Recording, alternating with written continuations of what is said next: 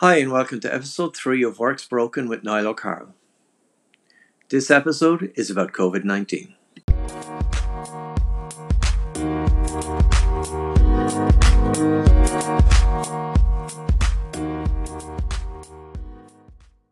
My ambition with this week's episode is to remove a lot of the sensationalism and hysteria that is in the media and on social media right now and actually drill down some actual facts about what we can expect from the coming weeks and months and how, as a society, we pull together, um, learn a little bit about resilience, and figure out a way to navigate through this, this difficult time.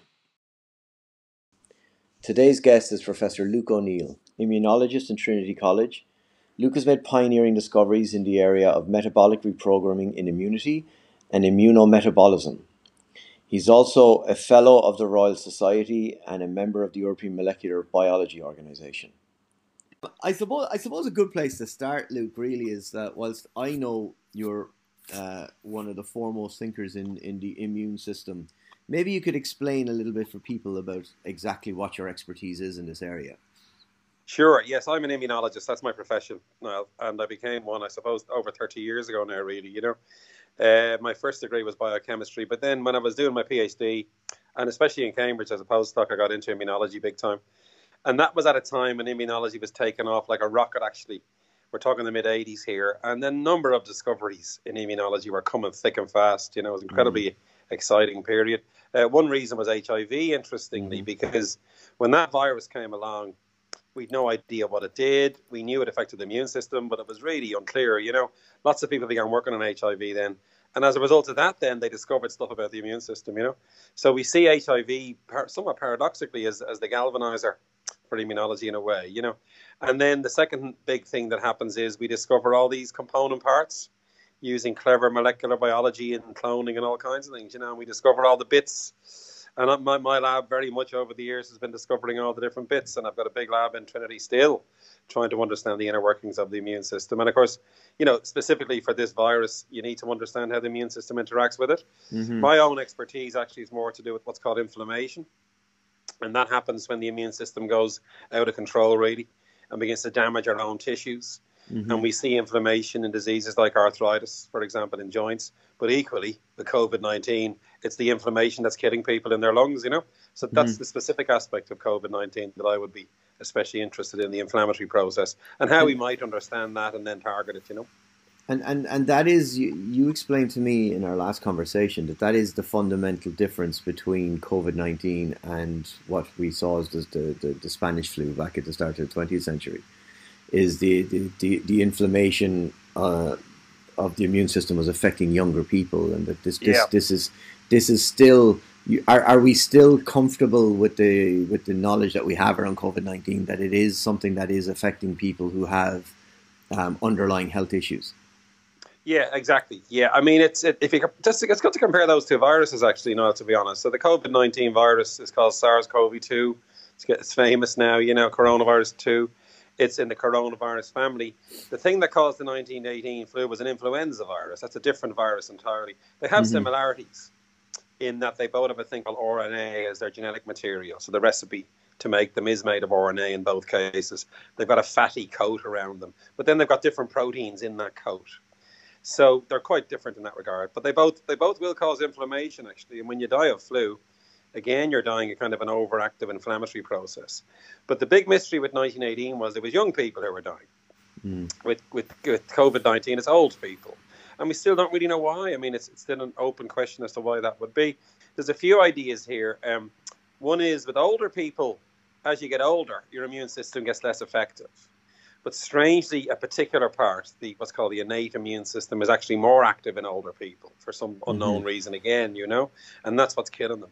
With younger people, they had a more active adaptive immune system. This other part was more active, and that was killing them. You know, so the subtleties here, which mm. of course reveal the complexity yeah. of these things, and it's always that interface between the specific virus, and it could be influenza, it could be coronavirus, and the immune system. That's the interface that really we're all working on and trying to understand more and more on. Because if we can get a handle on that, then you might get specific treatments for different viral diseases. You know. Mm-hmm. And it's um, it's it's particularly interesting. Like you did mention to me um, that you know the, the obviously we're hearing a lot about washing our hands, um, and we're hearing Yeah. a lot about social distancing. And you, you mentioned that it's actually a virus that's that's relatively easy to kill, and that you know wiping Yep. down a counter with, with some Dettol or whatever will actually kill the virus. And is that is that kind of unique? And it, it, it it's kind of fascinating for me as somebody who wouldn't understand this stuff on, Yeah. on any any depth of level. But if it's that easy to kill, why is it so easy to spread?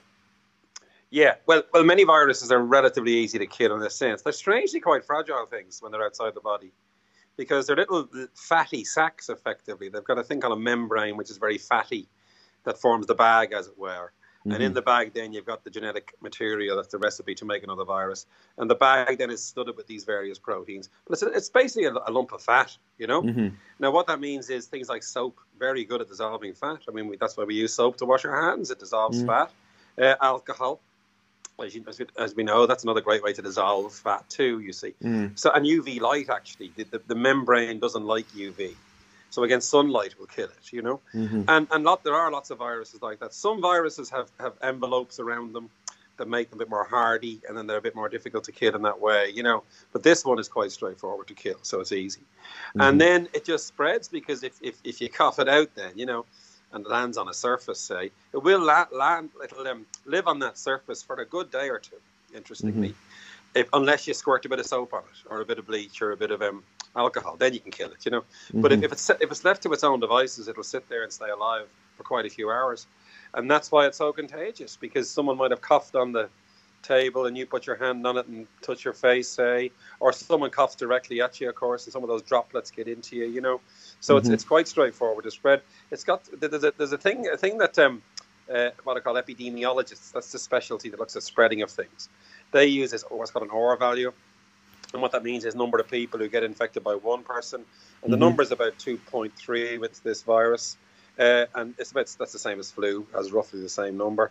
There's much more infectious diseases. Chickenpox, that number is nine, for instance, so one person infects nine, so it's not as bad as that, thankfully. But Mm. still, having a number of two point three is reasonably high because that means it'll spread because the next person gets infected, and then two more, and two more, and two more, and you can go from a single person being infected up to millions actually Mhm. quite a quite a quick period. You know, it's in a six week period. Amazing. You know, given that Mhm. level of spread, if it was uncontrolled. You know? Mm. So uh, I I suppose that logically then leads into where we are in regards to, to lockdown in the country and Yep. the reasons why we're all staying home. Um, is Yep. there a sense? I, I know that you're involved with advising the HSE, and I know that you, you did reassure me the last day about the quality of, of experts who are advising the HSE. And Yep. I, I think I think to be fair, I think there's a general feeling in, in, in the country that the government have actually handled this quite well. It's particularly in Yep. comparison to other other nations. Um, but do you feel there's a sense that there's some level of turning on this thing, or is it Yeah. still a kind of a we're just waiting to see? Well, that's a great question. Uh, there was a, every day this is changing. Remember, we're getting more data, trying to analyze that data, and come up with opinions. And the HSE do have a great set of experts, and and they're doing their best. There's no question, you know. And they're looking at best practice internationally. They've brought guys in from China, from Italy to advise them, you know. So there's no question they're doing their best on this. It's still a risky thing because there's unknowns here, and, and you got to make a decision eventually, hopefully based on data. And it's Mhm. always about the quality of that data then that you're ba- basing the decision on, you see. So, but but the thing came out last night that was extremely interesting. I thought it was a study done in Australia, which where they modelled Ireland specifically. They've done several countries based on numbers and so on. Mhm. And what they've shown is very interesting. If we don't maintain 90% social isolation, which means 90% of the population have to stay home, right? Mhm. If we maintain that, it'll begin to clear in about three months, they're predicting now, okay? Mhm. And that's the earliest in a sense because it's very hard to go above 90%, let's face it, because people will Yeah. always not Yeah. comply. If that drops to 80%, it's going to take four months to five months. So you can see it ramping out longer now, you know? Yeah. If it goes to 70%, it'll, it won't be contained in months and months and months. Mm. So it's quite a narrow window there. So in other words, if 30% of people don't comply with social isolation, this could go on for three, six, nine months, is the prediction from that model, you see. Yeah. And this makes sense, remember. There's, there's nothing fancy in the science here, not in a sense. You got to just break the chain. Stop Yeah. people. Stop person number one infecting person number two. It's as simple Yeah. as that. And the way you achieve that is we all stay home. You know, now we Mhm. can go out for a walk into the shops, of course. You know, but that's got to be complied with, and that's what the Irish approach has been. And and and, and according to Simon Harris this morning, I was listening to him actually on Newstalk. They say it might be beginning to work. They are seeing a slowdown. You know, Mhm. in numbers of cases. That's the indication this is working. It's obvious again. Yeah. less people getting infected. You know, they were they were projecting. I think it was fifteen thousand cases by the end of this week. They've ramped that back a bit now because they feel maybe the social so, social isolation is starting to work. Because and, and it should Mhm. work. It's again, it's not rocket science. This in a sense, you know. Yeah, it's um, yeah, and and it's uh, you know, I, I think I think it was really important, and I'm I'm the one of the reasons I was so keen to talk to you is uh, first of all, I, I love the the the way you can break down complicated science into very simple, common sense, kind of accessible information, but also there's a sense of calm in knowing information, and I think that. That, that part of the problem that exists in society is we spend too much time on social media listening to somebody who's just made Absolutely. up some facts in their head, you know, and it's that that that that classic kind of you know all all um, all statistics are or ninety eight percent of statistics are made up or whatever you want, you know. Exactly. Yeah. it's, yeah. it's, it's it's it's easy make something up and send it around the world now. Um, but- Absolutely. Yeah.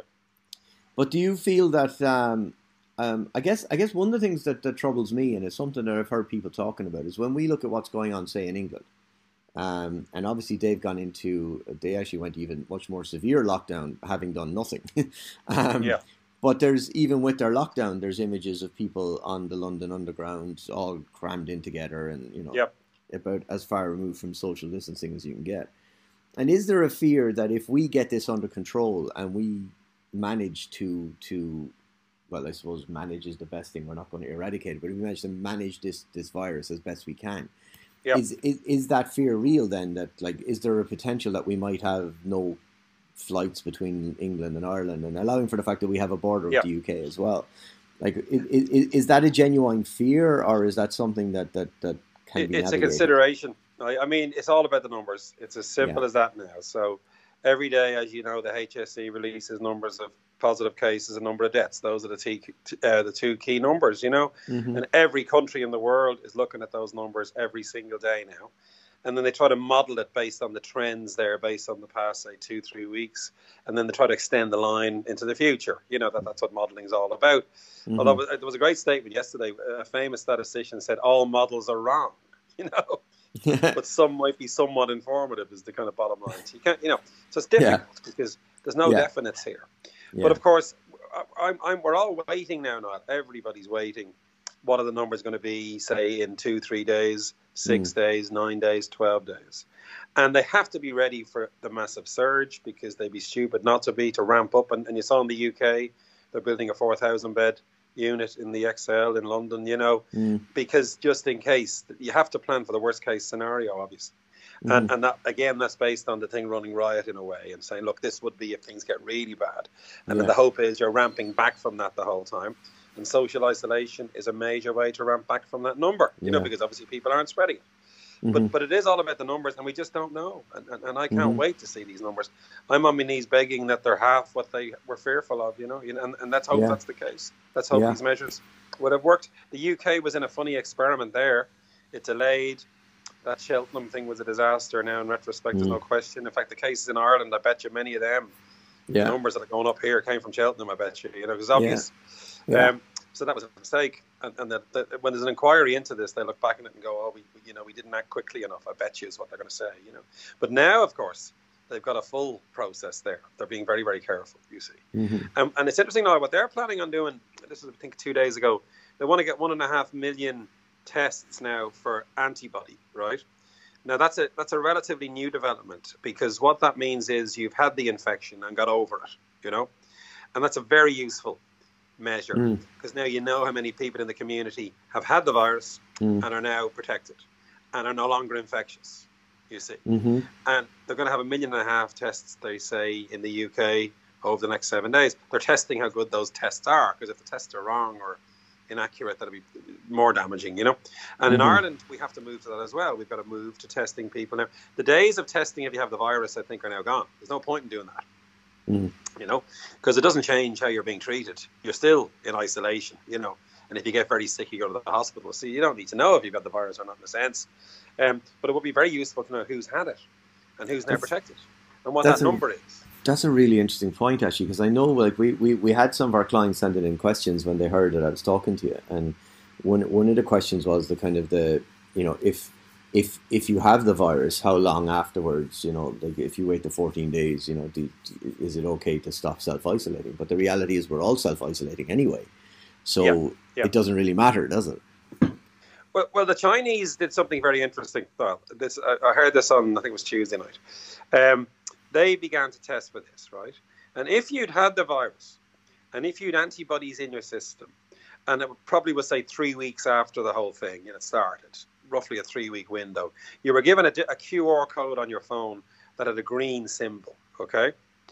And if you if you didn't have the virus, you were yellow. Okay, that means you hadn't been exposed yet, right? Mm-hmm. and then you were red, you know, if you were still infectious and still shouldn't be anywhere near anybody else, basically, right? Mm-hmm. Now that was a very interesting categorization. Where that's headed is, and this this could be the case, the ones who are green will be let out into the community again. You can go back to work, you can go to the shops. In other words, you are now immune. And you will not spread the virus. You're, you're, you're, you're, it's almost like sort of Brave New World. You're given an alpha score. So you're not you're not infe- if if you've had the virus and you come out the other side of it, you're not Yeah. infectious to anyone else then. Absolutely, and you won't get it again. So you're, you're Okay. clean in the sense, and that, if I can use the word clean, you know what I mean. So in other words, you're not infectious, and you won't catch it. So now Okay. you're kind of bulletproof in a way. Yeah. And then why wouldn't those people be allowed back into the workplace? And certainly the healthcare workers will want to know that Yeah. because th those of the who've had it and now they're you know they're they're, they're now over it that they, they can work in the hospitals and have no fear of infection. You see, and they can help patients. Mm-hmm. So so we could be heading in that direction. The debate will move towards that now, actually hmm towards um, finding who is protected and who is not infectious anymore and won't be in the future, you know? Yeah. And those those will be given a special categorization, I bet you.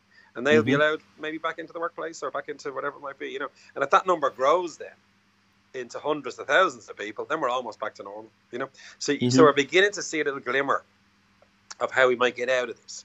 And it will Mhm. be through people having the virus and becoming resistant. And of course, there's this famous phrase, herd immunity, that you may have heard of. Mhm. That's what that is really.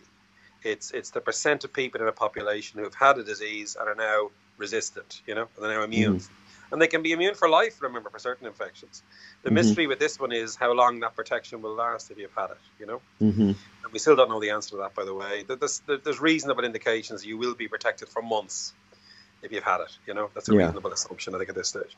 But we still don't really know that, actually, to be honest. But, That's- but still, that's the current assumption.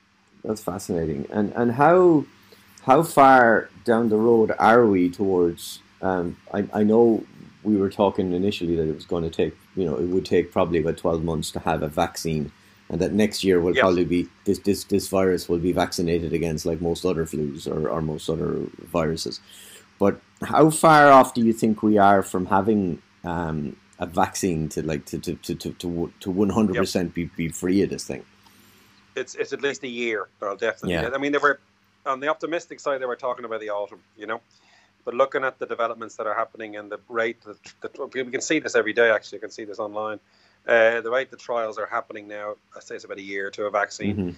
Mhm. Um, there's something more hopeful though ahead of that, uh, which is really interesting and going very very fast. And that is, if you've been infected, you will have antibodies in your bloodstream because the antibodies have busted the virus. Basically, you know, I could take those antibodies from your blood and give them to someone else, Mhm. and those antibodies now will protect that person, or Mhm. indeed kill the virus in that person's body. It, this is this is called anti-serum therapy. There's various names for it.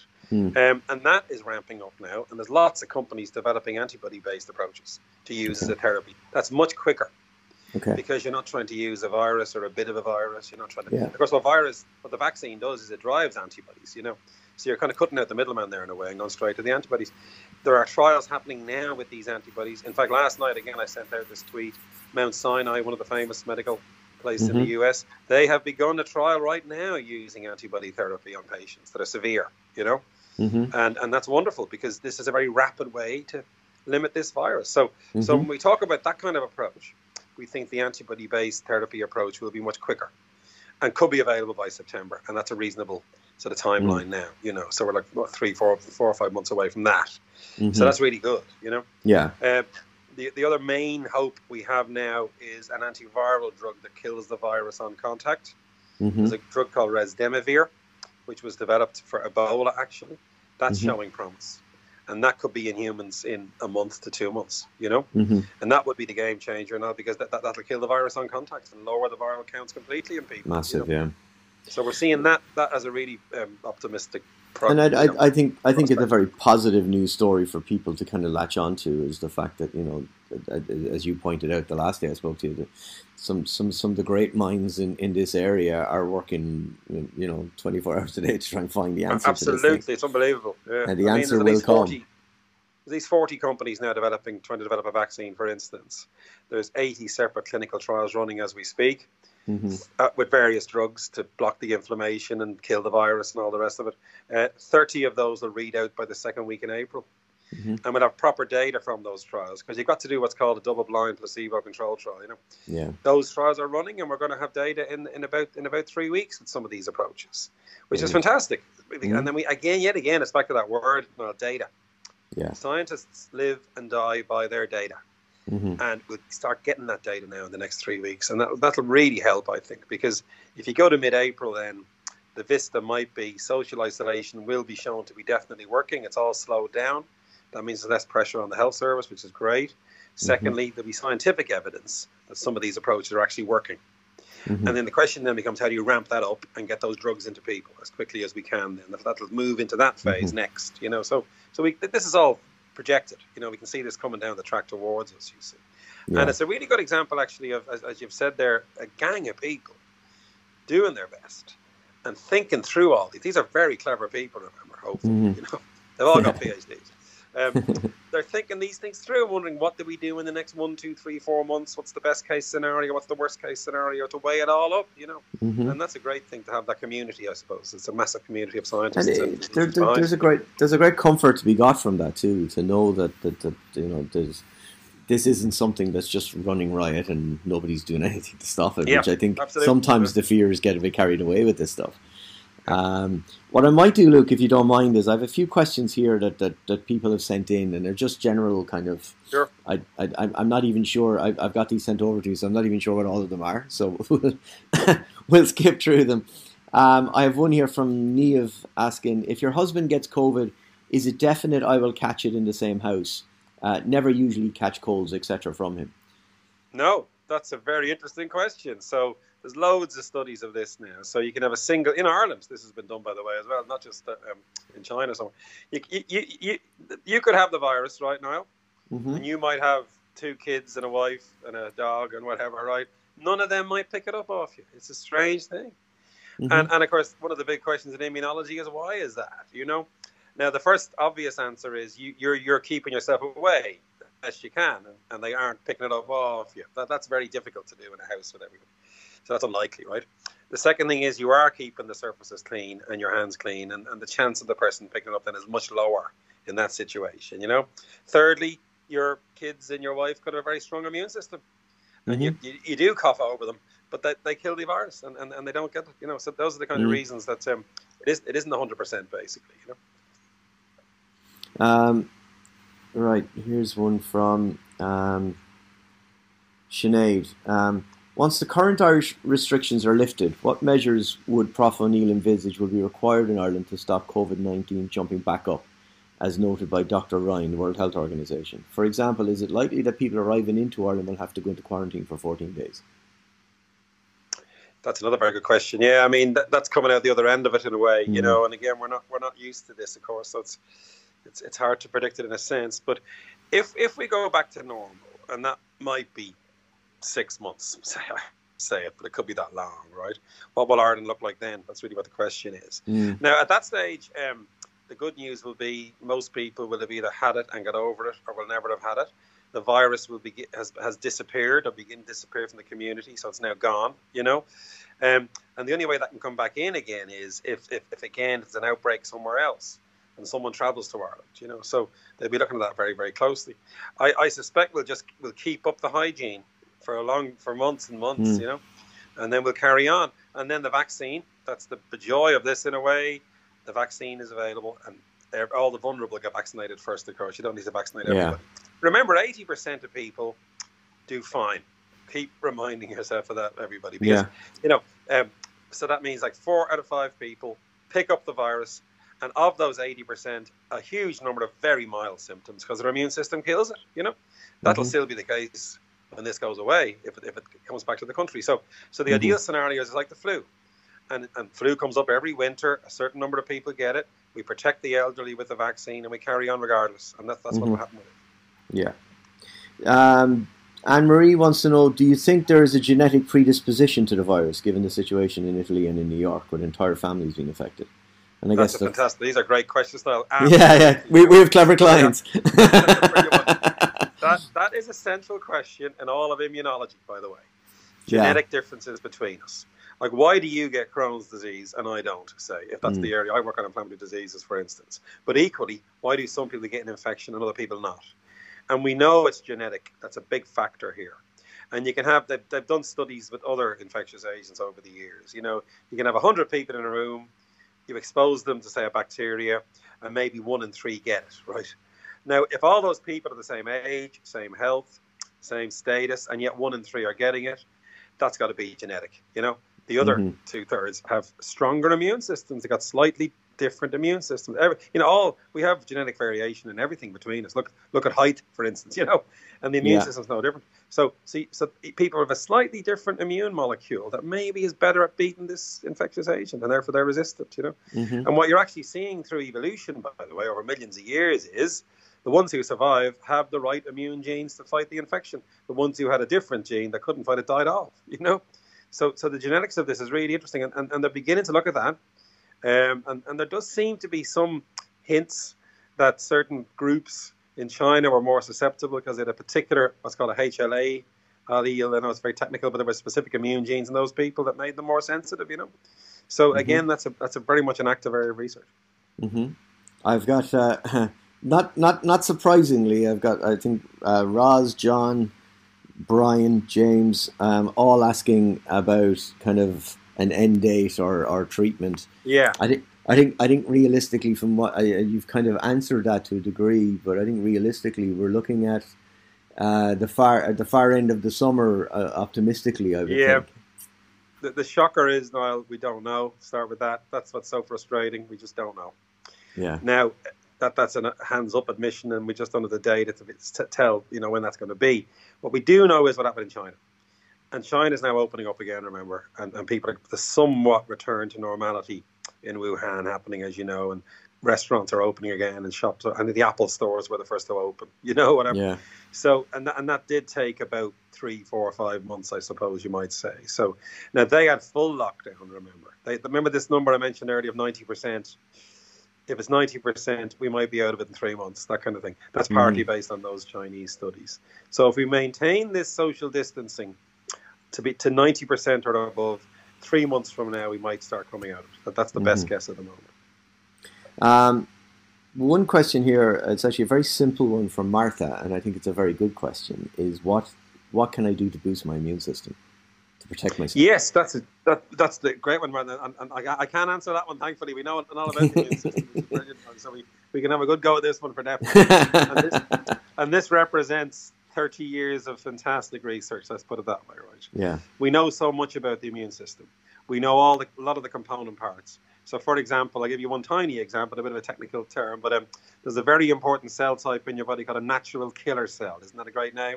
Mm-hmm. That's a white blood cell. That's very good at killing viruses, actually. So, we need these in, they're called NK cells for short. We need these more than ever.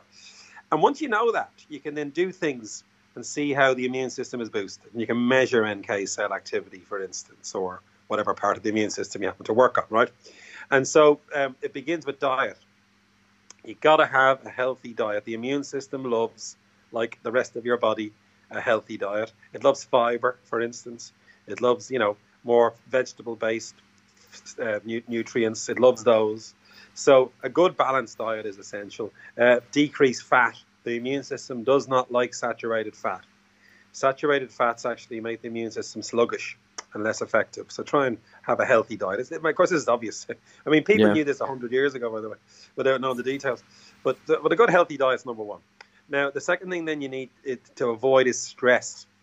Stress is a massive negative on the immune system, especially chronic low grade stress. We've known this for decades. We know people who are under stress get more colds and flu, for instance, because their immune systems are less, less able. And that's because of a hormone called cortisol, mm-hmm. which is made during low grade stress. That is a really toxic molecule for the immune system. It kills off some of these cells. So try not to get too stressed. And these days, that's quite difficult, of course, but try to remember stress is bad. And of course, a great way to decrease stress is exercise. That becomes our third pillar, if you will. Exercise is very important for the immune system. It does two things it, it um, decreases stress, which is good. Uh, but secondly, it gets the blood flow going. And if you get the blood churning around your body, the immune system loves that. It's now mm-hmm. swimming away in your blood. It's and it can get sluggish. The immune system can be lazy and sit on the couch, you know. But if the blood is flowing, oh, then it's up and at them. You know, it's really good. So, so blood flow is, and it can be even older people. Literally, a 15 minute walk is good. You know, you don't need to go mad here. And of course, too much exercise is bad actually as well. By the way, so don't overdo it. Like mm-hmm. most things, it's all about the, the balance. So exercise is really fantastic for the immune system. And then another couple of quick things uh, that we always talk about: a good night's sleep is very important. Interestingly, and again, lots of studies have shown this. If people are sleep deprived, you can have uh, two thirds less immune cells in your blood. It can have a massive effect on the immune system. You know, and, and we think it's because of this whatever sleep does to your immune system. It kind of turns it off a bit. You know, so a good night's sleep is really important as well. And and, and the immune system loves a, a rhythm in the day. It's called circadian rhythm mm-hmm. and loves seeing that rhythm and seems to respond to that you know day 24 hour cycle. So trying to keep a good routine is important as well. Um, and then i would mention one last quick thing and that is um, one particular nutrient seems especially important that's vitamin d. And again vitamin d was first discovered as a way to help your bones you know? Mm-hmm. vitamin d deficiency gave people i think a rickets. And then about I suppose 25 years ago immunologists began working on it and realized, hey, this is a real good immune molecule. The immune system needs vitamin D, and it really activates some of these immune cells that I'm talking about. Mm-hmm. You know, there's direct evidence for this. So you need vitamin D, and, and in winter in Ireland, of course, you mainly make it, by the way, through sunlight mm. on your skin. In the winter, many people are vitamin D deprived, especially older people, are vitamin D deprived. So you've got to keep your D, vitamin D levels up, and you can get it from fish, eggs. You know, you don't need to go and buy a supplement if you don't want. Uh, mm-hmm. It's good to those fortified milks are good. No, you know, vitamin D in some of those milk yeah. products. That's really good. So, so I, I would keep an eye on vitamin D. You don't need extra vitamin C if you have a normal balanced diet. Forget that. It's it, you just urinate the whole thing away because it's water soluble. So mm. there's no need to take a vitamin C supplement. But certainly, I'd be advocating people keeping up their vitamin D levels. Fantastic.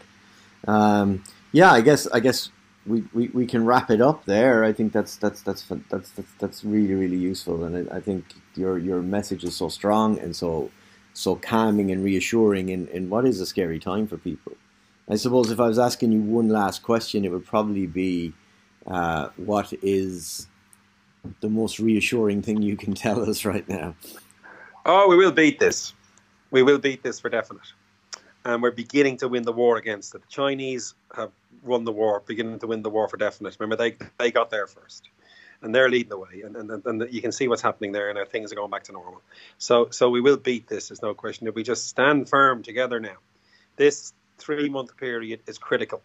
All over the world, not just in Ireland and, and the US, of course. We're all looking at that aghast in a way now what Trump is coming out with. Yeah. Every scientist puts his head in his hands when that guy opens his mouth. I'll tell you. Mm-hmm. Now the governors in America do a great job, by the way. That's brilliant. That they will save us.